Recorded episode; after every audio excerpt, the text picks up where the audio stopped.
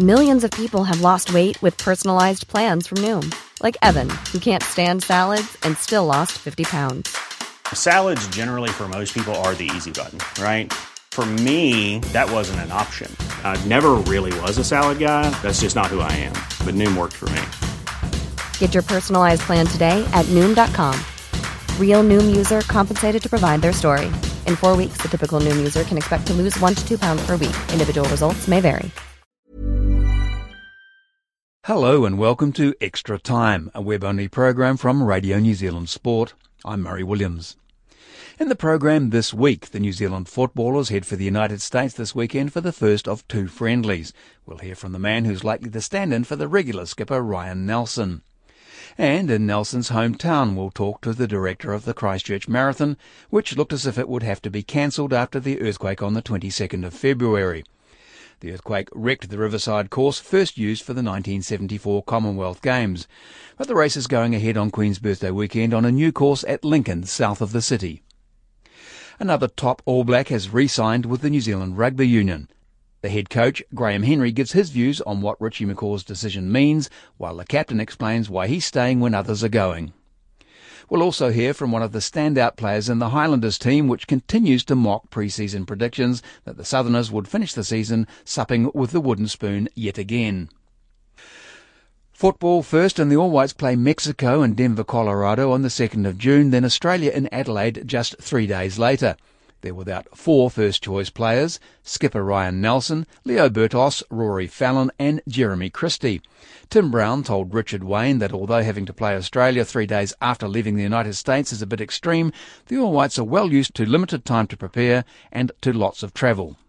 There's a couple of things. I think one that probably all the A League guys are out of season, and that's just not ideal. And there's not too much we can do about that. With all the best will in the world, we're just underdone with matches. But you can't change it. And I think if nothing else, we're fresh and looking forward to it. All had a bit of a break, and it has been a long couple of years without one. So to have a kind of a good month off has been really nice. So I think you know there's some positives there, and then certainly like the the game against Mexico is a massive challenge, and to have to play at altitude is not easy, and then to play Australia so quickly afterwards, having just travelled all the way around the world. I think we get in the day before, uh, don't even have time to train, and then play Australia.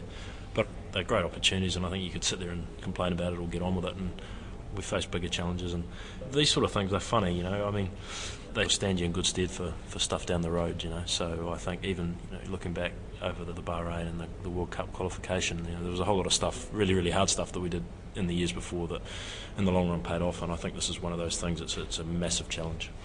Is Ricky Herbert likely to give some of the younger players who haven't had much experience at this level some game time in these fixtures? Do you think because of these uh, issues with travel, etc.? Oh, I could imagine that you know that everyone's going to get a run at some point, and I mean there's some talented guys. I mean Kosta Barbarouses and Marco Rojas spring to mind are coming off fantastic A-League seasons where they've really, really created a bit of a buzz. So it'd be great to see them play. But I, I, I mean, I think with the, the nature of these two games and the fact they are so close together, I think the entire squad's going to be pretty much on notice for, to play at different times. So um, I think that's why we've got 23 in the squad.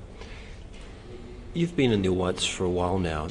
Have you seen the talent coming through and, and progressing through? And like you say, Rojas, Barbarouses, these young guys, when they get their chance, like they did in China, and I thought they should have been given longer. I suppose it's a tricky thing to manage them in, up to that next level. It all depends on the player.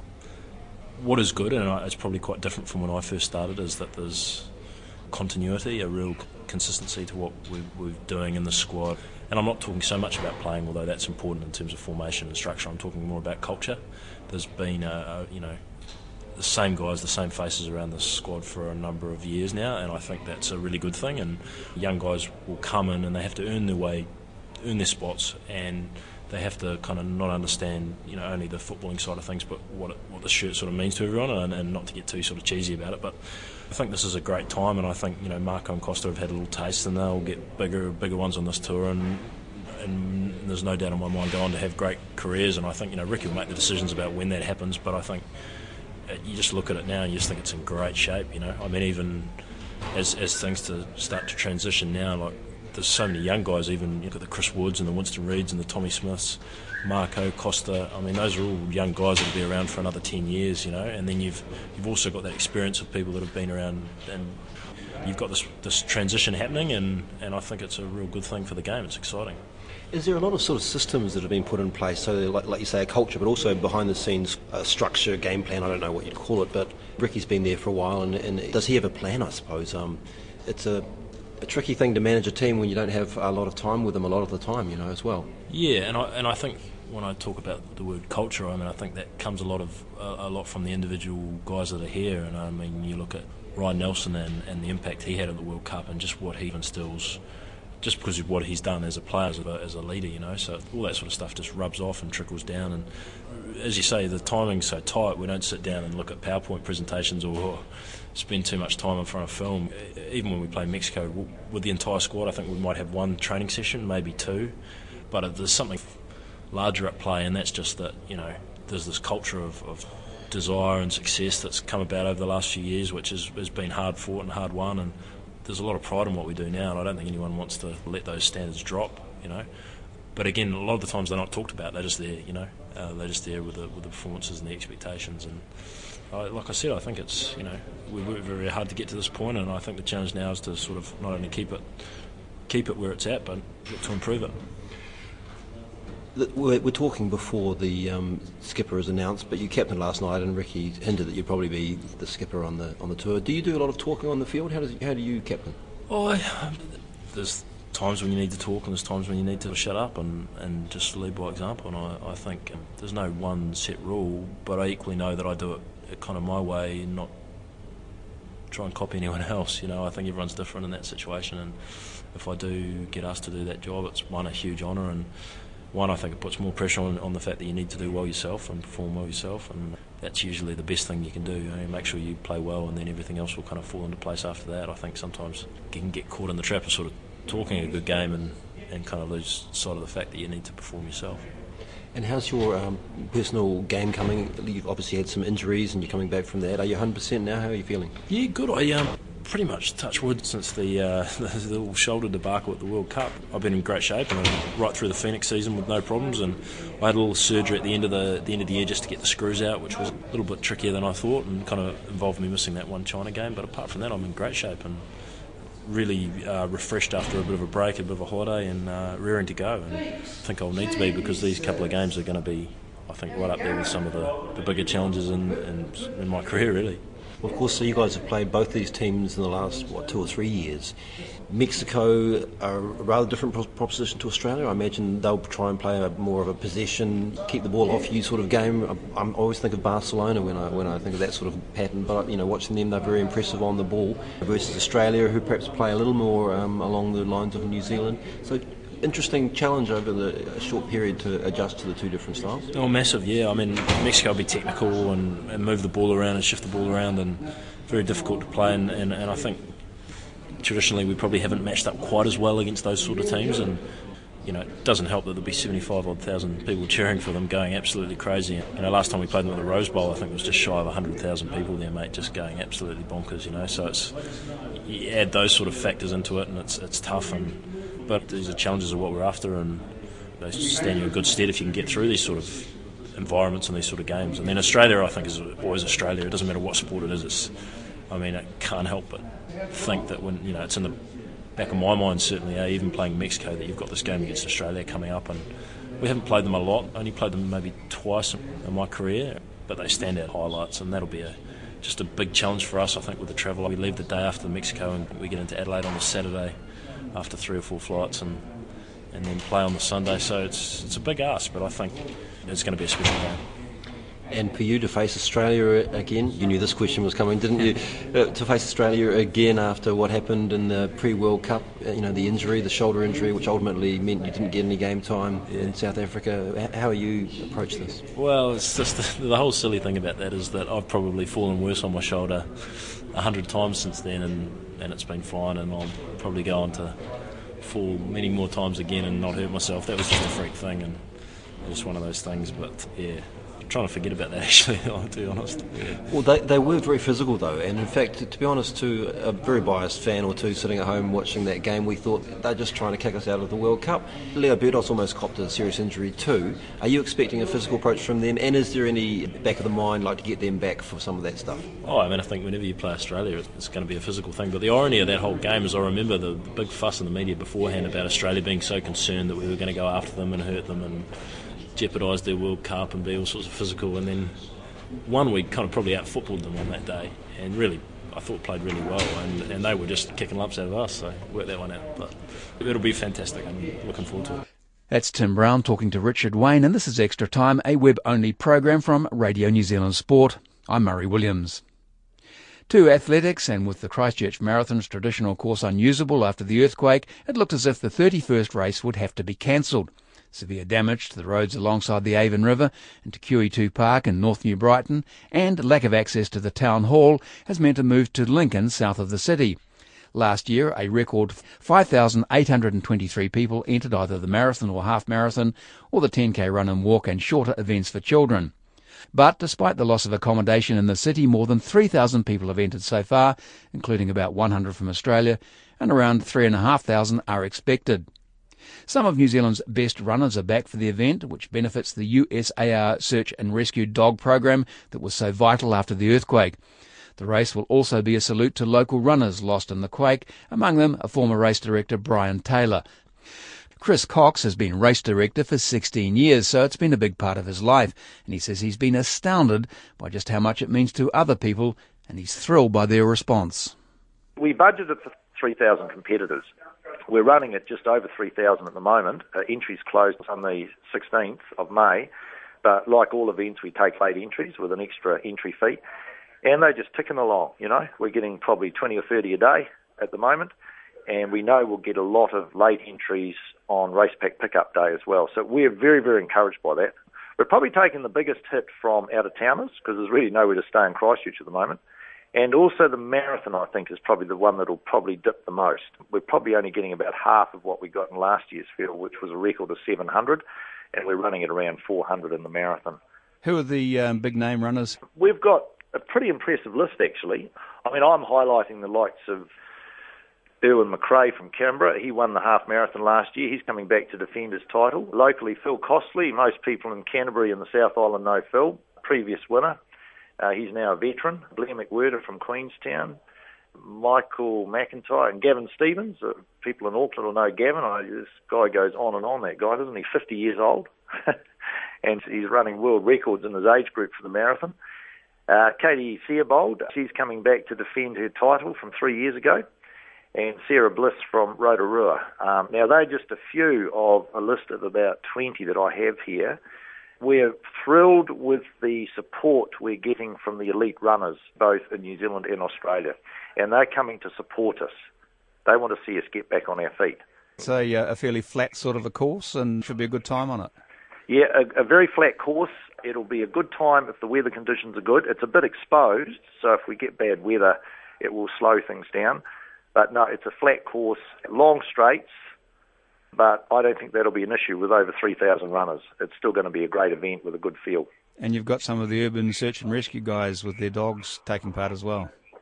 Yes, well, in conjunction with SBS, we were looking at a, another charity which was appropriate for the city. And yes, these guys came forward rather than all the usual charities, Red Cross, that sort of thing. Urban Search and Rescue Dogs, they'll be taking part in the event with their handlers. Some of them, I think, are even running in the kids' race. So it'll be a real nice touch to the event. And there's also that it's a, a, kind of a memorial race too for, for Brian Taylor. Tell us about him. Oh yes, definitely Brian Taylor. Very very sad. Brian Taylor was one of the founding fathers of the event. Him and a few others like Rod Rutherford, thirty odd years ago, they got this event going. And Brian is a well-known coach and athlete in Canterbury, has been for years. He was managing director of King's Education, which had their offices in the CTV building he just got back to the building, uh, having been to a meeting in the city, when the earthquake hit, and he was tragically killed. Brian's been my mentor over the years. I've been organising the event for 16 years, Brian's wife, Prue, who is the principal of Christchurch Girls High, she's a previous winner of the marathon, and Brian coached her to that level. So, you know, you can imagine the effect that his death has had on the running community. I, I went to, and the community at large, both education and just everyone in the community. I went to his funeral, obviously, 1,200 at the funeral. Was amazing. There athletes came from around the world to pay their respects to Brian. And it was a very, very moving time. It was very sad. Um, we were just totally shocked. Brian was chair of the trust board that governs the event, and we had just reformed the trust board, re, uh, restructured it, and he was the driving force behind that. So he's left a big gap with us, and we're doing this for Brian as well. It's had a huge effect. I mean, just the number of young girls that he's coached over the years, you know, he's going to be sadly missed.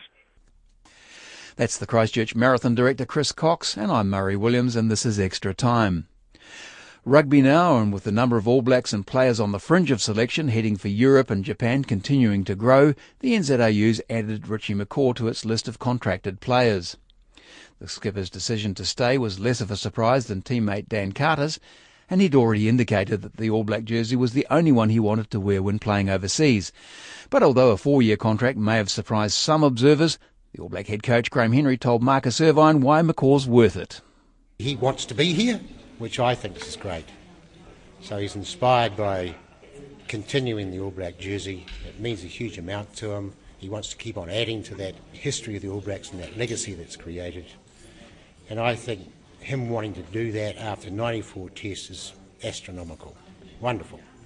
And Daniel's done the same, and Kevy, and a whole host of others. And that gives me a lot of satisfaction that they want to continue playing for this team and playing for their country instead of going off and playing for Toulon or whoever, and that doesn't inspire them. Might help their bank account, but doesn't inspire them to play outstanding rugby, and these guys want to continue to play outstanding rugby, and I think that's great. Do you think that is a reflection of, of how, how good players are, being able to be inspired and, and choosing that All Black jersey over the, over the money overseas? Do you think that reflects on, on the players themselves? I think it reflects on what they on what they feel about this country and about playing for this country in the All Black jersey. It's very important to them. It's the most important thing to them in their sport. I was going to call it the job, but I think it's more than that.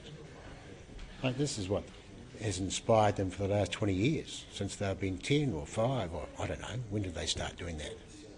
So it's very inspirational for them. And they don't want to lose that motivation. They don't want to lose that edge. They might go off and get a fat bank account, but they play shit rugby. Excuse me, I shouldn't have said that. So they want to play at, at the, the best of their ability, and this situation, by playing for their country and playing in that black jersey with the silver fern, inspires them. And how important is Richie to the All Black team? Oh, he's one of the great captains, isn't he? Like you can go back over history, and I'll miss out a few, so I won't do that. But he's one of the great All Black captains, and he's the most capped All Black, and the most with Mils Muliaina, and he's the most capped All Black captain, and he's becoming one of our great captains. I just hope he wins that Rugby World Cup this year, so just put the icing on it. Four years is, is obviously a long time. Why four years, do you think? Oh, it sounds like a good figure, doesn't it? next World Cup's 2015, and we seem to live in Rugby World Cup cycles. So that's how I see it. Uh, Richie will be 33. 33, 34? Yeah, well, let's not quibble about a year. Then and he thinks he can still do the business. So he's the best number seven in the world, has been for some time. But the big thing about Richie is that he's never satisfied with his game so he's always trying to get better. You know, although a lot of people judge him as being in the top echelon of number sevens and probably the best in the world right now, not probably, is the best in the world right now. He wants to be better than he is right now, so that's hugely significant, I think. About that number seven position, do you think he'll he'll stay there, or do you think he might have a position change? Who cares? So you haven't been thinking about that? No, but you know, Michael Jones, who was a great player, um, he changed from seven to six, but he had a horrendous knee injury, which slowed him down a wee bit. probably. Sorry about that, Michael. Did it slow you down or not? So he changed his position to suit that situation. Now Richie might change his position, but as long as he's in the team, you know, if he's not and, and he's good enough, and he will be, I don't think that's that's significant really. He mentioned that one of the flow-on effects from him resigning could be to keep younger players in the country and inspire them to stay in the country. Is he quite an inspiration? I think it it makes it um, a solid situation. You know, it makes it settled situation, and people are people. They're human, and they like that solid situation, that consistent situation. And guys like Keven Mealamu and Daniel Carter and Richie McCaw and Conrad Smith and so on staying in this country makes it a very settled All Black team, and, and people like that situation. I'm very comfortable with it myself. That gives people confidence, gives them a feel of a solid future, and I think that's important. Um, one last thing from me, anyway. Um, looking forward to obviously the next World Cup. Potentially, he might be around to defend that. I mean, is, is, that's quite exciting in itself. Yeah, let's look after this one, eh? Let's, let's try and win this one. I think that's pretty important. And then hopefully we're defending it. That's Graham Henry talking to Marcus Irvine, and this is Extra Time. Meanwhile, although Richie McCaw's decision wasn't unexpected, he took his time about making it public. The reasons it's taken a while was I wanted to make sure that it was the right thing to do. You know, the first part of this year is make sure it's yeah that it is the right thing to do for myself and also New Zealand rugby. You know, I don't want to be uh, playing or hanging around if it's not the right thing, but I feel like I can uh, still contribute, play for the All Blacks, still contribute and be a better rugby player. That's and get enjoyment out of it, and uh, that's one of the reasons that I'm keen to carry on playing. Um, I love love playing rugby in this country, both for the Crusaders and New Zealand, and you know want to do it for a bit longer yet. So uh, it's great to be able to have that opportunity to uh, be around for a bit longer. I guess the big thing is there's no guarantees and with what we do that uh, you're going to be an All Black or even a Crusader, but uh, you've got to back yourself to, to obviously um, keep wanting to play well and, and, earn that spot, and that's that's what I'm pretty keen to do. So yeah, it's just uh, I guess relief's not the right word, but it's nice to actually know what the future is going to be for the next few years anyway, and um, hopefully we can uh, get on and enjoy the rest of this year, and uh, you know what's going to be pretty exciting. And Richie McCaw says he wasn't using the time to angle for offers from Europe that he could use for bargaining leverage with the NZRU. I didn't want to play that game, and I, you know, sort of someone that's you know pretty honest. I don't want to be telling uh, crap really, but what I, I, have enjoyed is the fact that the New Zealand Rugby Union have been pretty fair. I've always said that when it comes to negotiating contracts, as long as you feel like you're treated fair, it doesn't matter what anyone else is, you know, uh, what's happening with them, and you know that's where we've got to. Something that I think is pretty fair and uh, very happy with. So that's the way I, I look at it, and you know, I wasn't really interested in playing one off against the other. That's not the way I wanted to do it. That's Richie McCaw, and this is Extra Time, a web only program from Radio New Zealand Sport, and I'm Murray Williams. Still with rugby, and contrary to many pre season predictions, the Highlanders remain a chance of making the playoffs, although their squad's not exactly bristling with All Blacks. Ben Smith's one of them. He made the 2009 end of year tour but missed out last year. However, the versatile back's been making a strong push for a recall as a key member of coach Jamie Joseph's squad. Smith's played wing and at fullback and second five, and his versatility should boost his reselection chances. With injuries and the Hurricanes' poor form not doing much for Cory Janes, and with injuries ending the Super Rugby season for Isaia Toeava and Israel Dagg. After hearing a Wellington rugby writer saying the Highlanders' bubble had burst earlier in the season, I asked Smith what's made that bubble so resilient and the predictions so wrong. We've got a good team culture and we've, you know, everyone's bought into what we're doing, so we don't really take much on board of what everyone else is saying because if we did that right from the get-go, we'd be behind the eight ball. So because right from the start of the season, people were saying it would go no good. So if you're listening to them um, all the way through the season, then you know we wouldn't be going too well. So we believe in each other and what we can do, and that's probably the main thing versatility has been put to the test again this season. I'm just trying to remember you've played fullback, wing, I think second five. How big a plus is that for you in the current situation, given that uh, Isaia Toeava is out for the foreseeable future with that hip injury, Israel Dagg's another casualty, and the Hurricanes haven't really been doing uh, Cory Jane's chances much good. So, h- how do you see it? I'm just concentrating on playing as well as I can for the Highlanders, but I think it's probably a bonus playing a few positions because when it comes to uh, you know even the makeup of the Highlander side, it's good to be able to play other positions and it gives you a different perspective as well. So I think it's a good thing being able to play, you know, fullback and second five and stuff like that. Now you've you've shown some great counter-attacking ability, but where do you think's the best position to make the most of them? Fullback. Yeah, I think fullback is the, you know, is the easiest place to to get involved in the game from fullback from counter attack. But yeah, you do. You all have to work together. So um, you know, your wingers have to work with your fullback, and fullback has to work in with them. So it's sort of you've all got to be on the same page and make sure you're seeing the same things. Now, I was reading somewhere earlier on in the year that the description of you as undersized, which sort of caught my eye because you look like you're about six foot something and around uh, 85 kilos or so, 13, 13 stone in the old uh, in the old money. And you did a pretty yeah. good job of looking after Martin Nonu and Invercargill. So, what do you say to people who think that there's too much emphasis on size as opposed to sort of speed and vision? I'm 93 kilos, so I'm wee bit heavier than what you think. I think that sometimes you can make up with it with technique, I suppose. So um, size isn't everything.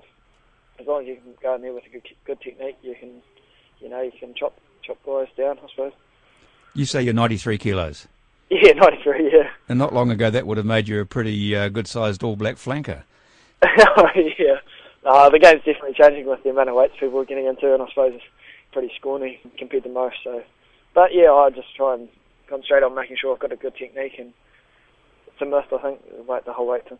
Jamie Joseph seems to be pushing all the right buttons with you guys most of the time, but your forward depth has been, I guess, put to the test a bit with Adam Thompson and being out injured in particular. You, before you resigned, were you ever tempted to see what it would be like to sort of put your skills to to test behind a, a I guess a, a better endowed forward pack, so you got more better go forward ball? I think our forwards are doing a fantastic job. I think they're going real good. So, you know, I wouldn't want to be anywhere else. So when I signed, I, I was pretty keen you know, even like before I signed, I was keen to stick around and, you know, what um, Jamie and um, Kieran Kane and Nibs are doing, they're putting the right structures in place, and it's really exciting to play rugby down here. So I didn't look to go anywhere else really. That's Ben Smith, and that's the show for this week. Feedback's welcome via sport at radionz.co.nz, and you can get the latest sports news anytime on our website. Well, we'll be back with the next web only extra time show next week. I'm Murray Williams. Bye for now. Planning for your next trip? Elevate your travel style with Quince. Quince has all the jet setting essentials you'll want for your next getaway, like European linen, premium luggage options, buttery soft Italian leather bags, and so much more. And is all priced at 50 to 80% less than similar brands. Plus, Quince only works with factories that use safe and ethical manufacturing practices. Pack your bags with high-quality essentials you'll be wearing for vacations to come with Quince. Go to quince.com slash pack for free shipping and 365-day returns.